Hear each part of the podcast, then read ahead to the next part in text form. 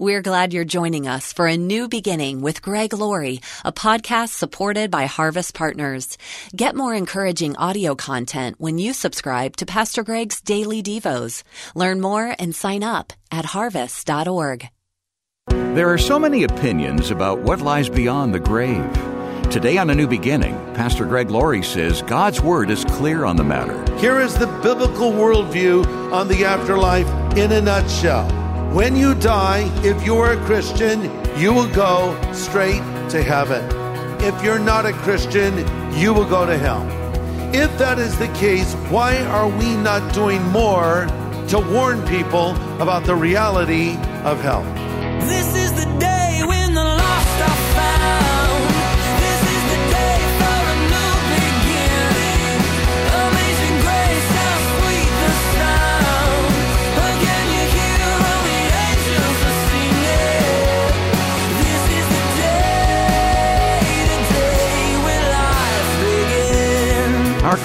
Has some very sophisticated warning systems. We have warning systems in our cars, on our computers, on TV. We get weather alerts, amber alerts, medical alerts. Today on A New Beginning, Pastor Greg Laurie issues a spiritual alert. We'll see that those who live their lives apart from a relationship with Jesus Christ are facing the most serious kind of danger there is. They're not only risking life in the here and now, they're risking their life in the hereafter.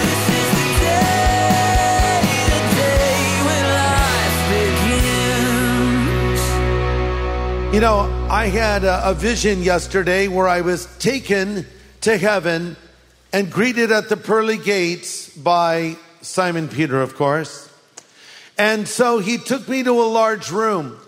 And in this large room, biggest room I've ever been in, there were thousands and thousands and thousands of what looked like clocks on the wall. I mean, what are these clocks? I said, Peter, what are all these clocks? And he said, Come here, let me show you something. So we stepped a little closer and I realized he only had one hand.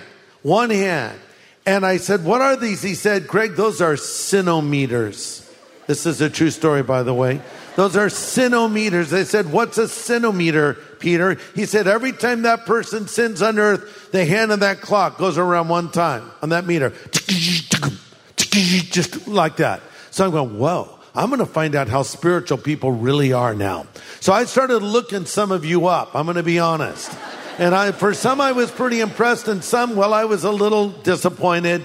I, I looked up uh, Pastor uh, Brad, who's sitting here in the front, and uh, and you know there was movement, Brad. There was movement on your sinometer more than I expected, to be honest.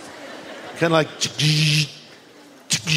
Okay, wow. And then it stopped for a second and again. Then I looked at Pastor John Collins and his was a little less than Brad, but still movement. I went and looked up my wife, Kathy, you know, and there were cobwebs on it. It just, sat, just hadn't moved. So I'm just watching all these sinometers. Some are going faster, some are going slower, but everyone's moving. Every time the person says, one time around the dial. So I said, well, I've looked up everyone. I haven't looked up myself. Uh, and so I said, Peter, where's my sinometer? He said, oh, yours? We use that one for a fan in the kitchen. that was depressing. Okay, so silly story to kind of make a point. There's a lot of strange and aberrant and incorrect views of the afterlife. So many. And sometimes even believers will uh, adopt some of these views. So, what we need is a biblical view, a biblical worldview of the afterlife. There are people today that say they've had these near death experiences and they always see a great light, right? And feel this great peace. And they write books about it. They make movies about them. And, you know, and we have these views. And some people will say, well, that must be what it's like. I read an interesting article the other day. It said that uh, many Americans are skeptical about God, but more believe in heaven. So belief in the existence of God is down a bit, but belief in heaven is up a bit. How does that work? God is the one that gave us heaven. And the first time we read of heaven is actually in the Bible. So this is a strange thing to me. You know, heaven is not going to exist because more people believe it exists. That would be like saying more people today believe that the state of Arizona exists than the state of California. It doesn't matter what you think. They both exist and heaven exists. And of course, so does hell. And this is something we need to think about because as we get older, the afterlife is getting closer. We start losing friends and even family. And we know one day our day will come. In fact, uh, as you get quite a bit older, you might realize one day you have more friends in heaven than you have on earth. By the way, if that's the case, you need to get some new friends, okay? And next time, get some younger ones. But you know, this is a reality we're facing, and, and life is just passing by so quickly.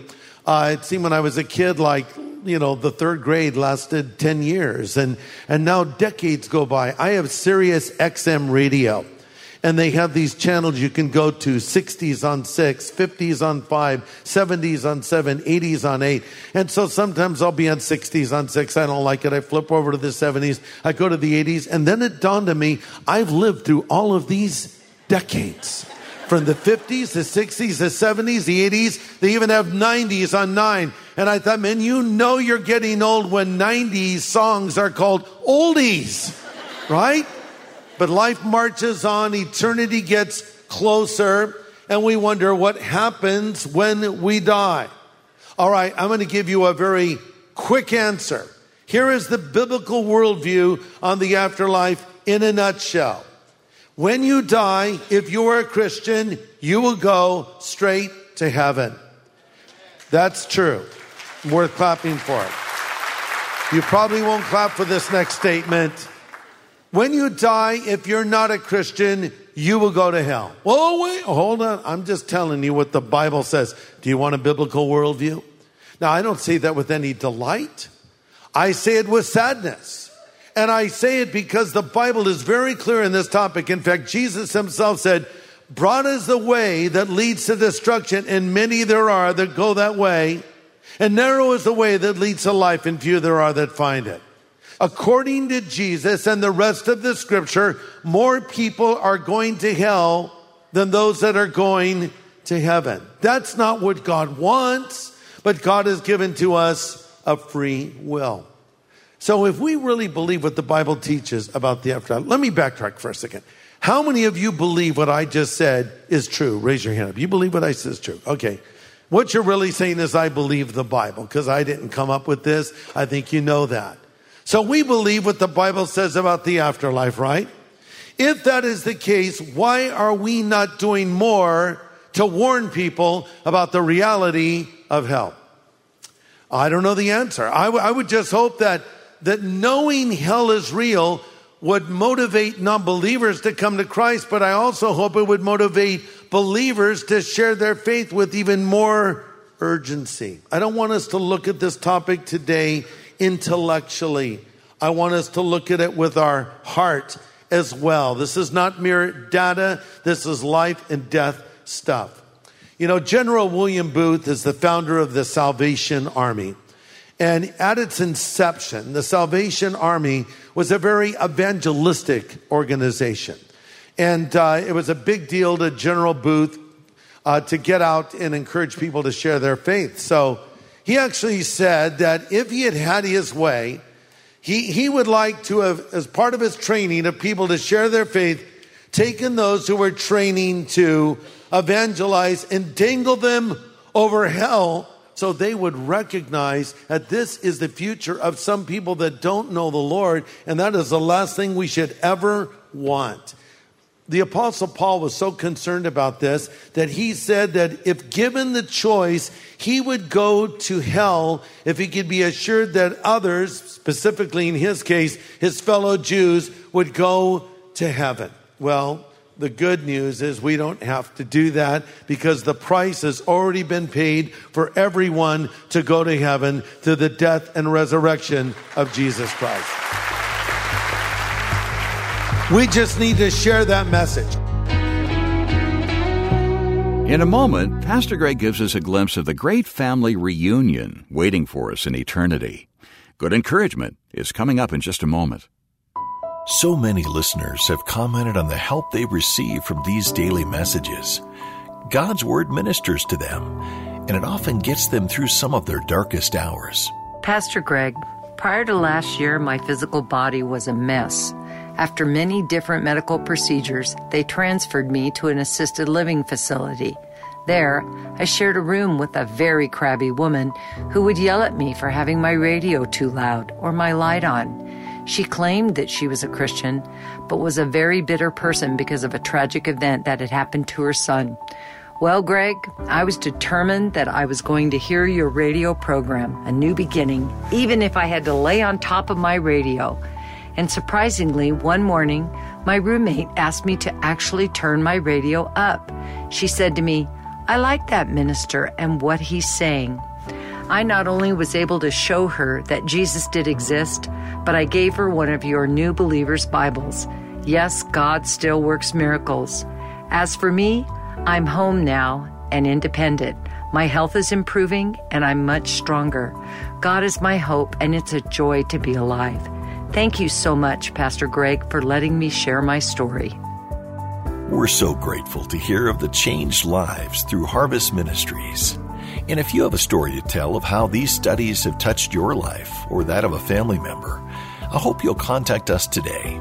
Drop Pastor Greg an email, greg at harvest.org. Again, that's greg at harvest.org. Well, we're looking beyond the grave today as Pastor Greg brings us a message called The Biblical Worldview of the Afterlife. You can get a copy of this study at harvest.org. All right, so let's now look at what the Bible says about the afterlife. What happens to a Christian when they die? Very simple answer. When a Christian dies, they go to heaven. If you have a loved one that believed in Jesus and they've died, they're in heaven right now. The Bible's very clear about this. In fact, it tells us over in 2 Corinthians 5 8, we're confident, and I would say we're away from the body and at home with the Lord. So we make it our goal to please Him, whether we are at home in the body or away from it. So we're absent from the body, we're present with the Lord. This doesn't take months or years, it's instantaneous. The moment you take your last breath on earth, you take your first breath in heaven. Paul even said in Philippians 1:23, I have a desire to depart and be with Christ, which is far better. In other words, Paul said, I would like to be in heaven right now. And notice he didn't say, I have a desire to depart and just live in sort of a soul sleep for decades. now. Or I have a desire to depart with Christ and hang out in purgatory for a while and atone for my sins. No, he says, I have a desire to depart and be with Christ, which is far better. And interesting, the phrase he uses in the Greek can be translated far, far better. Or the, uh, Hawaiian version is mo better bra, you know?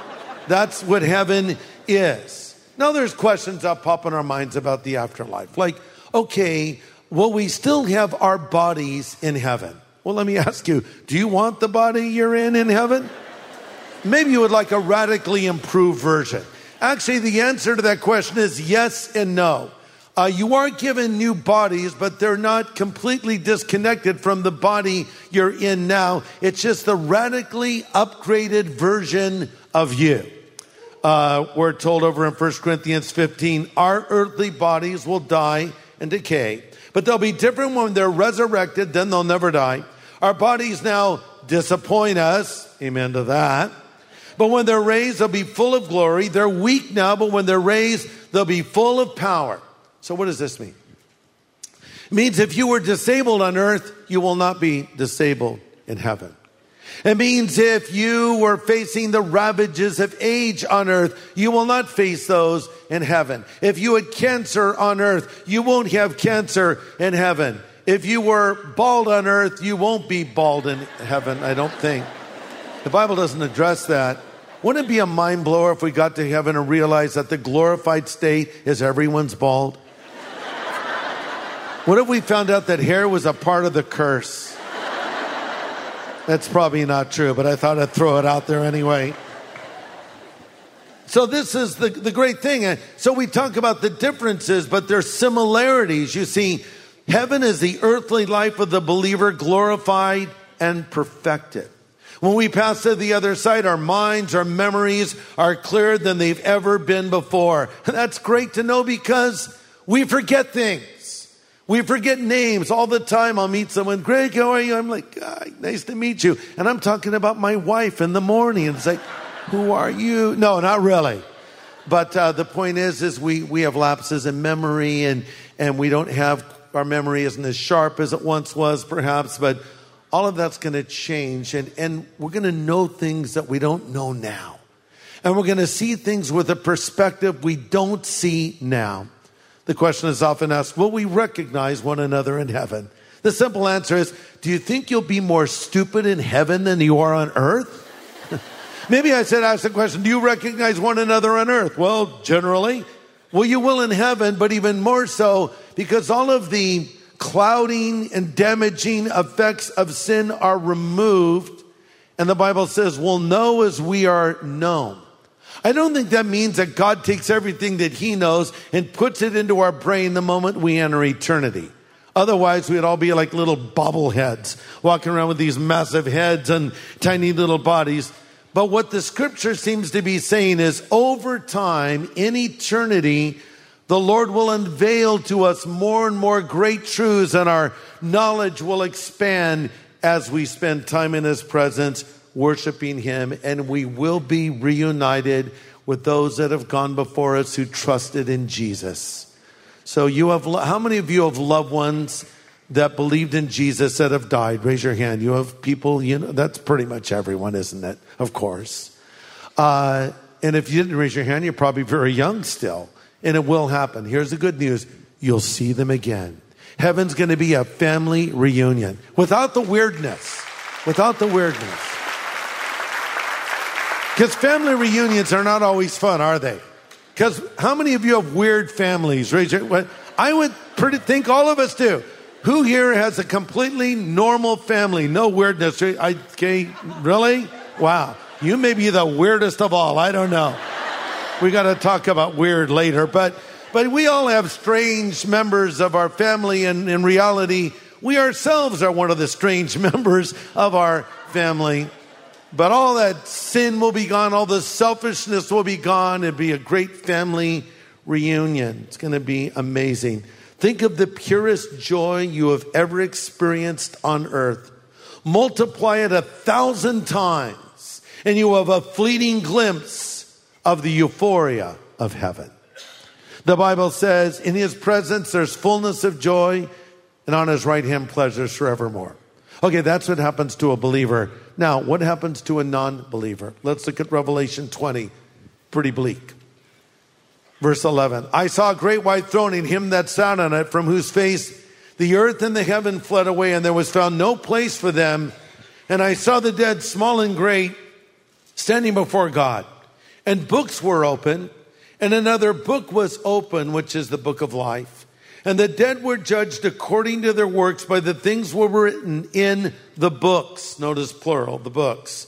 The sea gave up the dead that were in it, death and Hades or hell, delivered up the dead that were in them, and they were judged, each one according to his works. And death and Hades were cast into the lake of fire.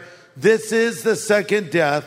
Anyone not found written in the book of life was cast into the lake of fire. We'll stop there. It's an ominous scene. This is the most serious, sobering, and tragic passage, perhaps, in the entire Bible. Abandon hope, all you who enter here, are the famous words above the gates of hell in Dante's poem Inferno. John, the apostle, the author of this, sees a great white throne. The throne is white because of its awesome power. It's a place of judgment. It's a place of purity. The verdicts that will proceed from it now are righteous verdicts. There'll be no debate at the great white throne over guilt or innocence. There will be a prosecutor, but no defender, an accuser, but no advocate, an indictment, but no defense mounted by the accused. The convicting evidence will be presented. There'll be no rebuttal or cross examination. There will be no jury, but a judge. And his holy judgment is binding for all eternity. So, what happens to the non believer when they die now? they go to Hades. I use this word intentionally. It is an interchangeable word with hell, but let me explain because sometimes there's confusion. There's a difference between the lake of fire and Hades. The lake of fire that we just read about is the final destination of non believers and the devil and his angels. The lake of fire uh, is the destination non believers are sent to after the great white throne judgment. The great white throne judgment has not happened yet. It is still in the future. So what happens when a non-believer dies? They go to Hades. Well, what is that? Hades is spoken of, among other places, over in Luke 16. And that is an amazing story that Jesus told about two men that died on the same day. One was rich, one was poor. One was powerful, one was weak. One was a believer, the other was a non believer. The believer was named Lazarus. Not the same Lazarus that Jesus raised from the dead in John 11, a different one, but uh, he died and he was carried by the angels into the presence of God. But then we read that the non believer, the wealthy man, and by the way, his sin was not in his wealth, his sin was in his rejection of God but he dies and he goes to a place of torment. So at this time, historically, Hades effectively had, for lack of a better way to put it, two sections. Uh, sort of a comfort section and a torment section. Uh, or smoking and non-smoking, if you will. Um, so when the believer died before the death and resurrection of Christ, the Old Testament believer, they went into the comfort of Abraham. Abraham, the patriarch. And so the believer in our story, Lazarus, is there in what is described in King James as Abraham's bosom. He's in a place of comfort. Meanwhile, the non believer dies and he's separated from this place of comfort in the place of torment. Uh, and so when we read death in Hades, deliver up the dead that were in them to the great white throne judgment, it's sort of like you're arrested and you're in a jail. Now you're being transferred from a jail to the judge who's going to give you your final sentence, which will send you to prison. So the non-believer now is waiting. Now, what happens to the believer coming back? That comfort section is no longer there for us to go to because when Christ died and rose, he went down to Hades. He preached to those who were waiting in faith, those who had died waiting for the coming Messiah. And they're in heaven, and that's where we go now. So this is no longer a destination for a believer, but the judgment, or I should say, the torment section of Hades is the destination for the non believer. We don't want people to go to hell. So you say, all right, I, I agree. What do I do? What do you do? You warn people.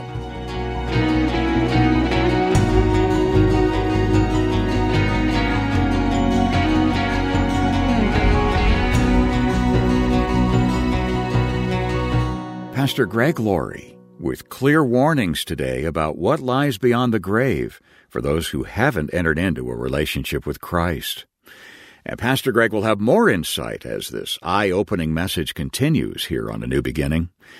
But if you have questions about where you stand with the Lord, we invite you to go to harvest.org and click the words Know God. Pastor Greg has some important information for you there online. Again, go to harvest.org and click Know God. You know, Pastor Greg, I'll admit that I've watched a lot of how to videos on YouTube. Uh, I learned how to poach an egg. Nice. Uh, I learned how to solve some software problems. Excellent. And I learned that there's a lot more to learn. uh, but when it comes to the Christian life, we need to be careful where we're getting our instruction, don't we? Yeah, we really do. We need a reliable source, an authoritative source. And for the Christian, clearly that is the Bible, the Word of God. The Bible is God's autobiography. Everything you need to know about God is found in the Bible. Everything you effectively need to know for life is also found in the pages of Scripture, including how to live the Christian life. The Bible tells us how to grow spiritually, how to pray, how to resist temptation, how to know the will of God, and so much more. And to kind of help you get started, I've written a book called The New Believer's Guide to Effective Christian Living. Here's just some of the topics we deal with in this book. How to know God through Bible study, how to know God through prayer, how to know God through fellowship with other believers. I also talk about how to overcome temptation, how to deal with your problems, how to share your faith, and much more. I'd like to send you this little book that you could read in one sitting called The New Believer's Guide to Effective Christian Living. I think it will be just as good as a YouTube video. Why don't you order a copy right now? Dave will tell you more. Yeah, why not let us put a copy of this in your hands? We're making it available to say thank you for your partnership in helping to keep these daily studies available and in helping us reach out with the gospel, as we'll be doing very soon at SoCal Harvest in Southern California. Again, it's called The New Believer's Guide to Effective Christian Living, and we'll only be able to mention this resource a short time longer. Contact us today. You can call us at 1 800 821 3300. Reach us anytime. Again, 1 800 821 3300. Or just go online to harvest.org. Well, next time, more insight about eternity from Pastor Greg's message, The Biblical Worldview of the Afterlife. Join us here on A New Beginning with pastor and Bible teacher Greg Laurie.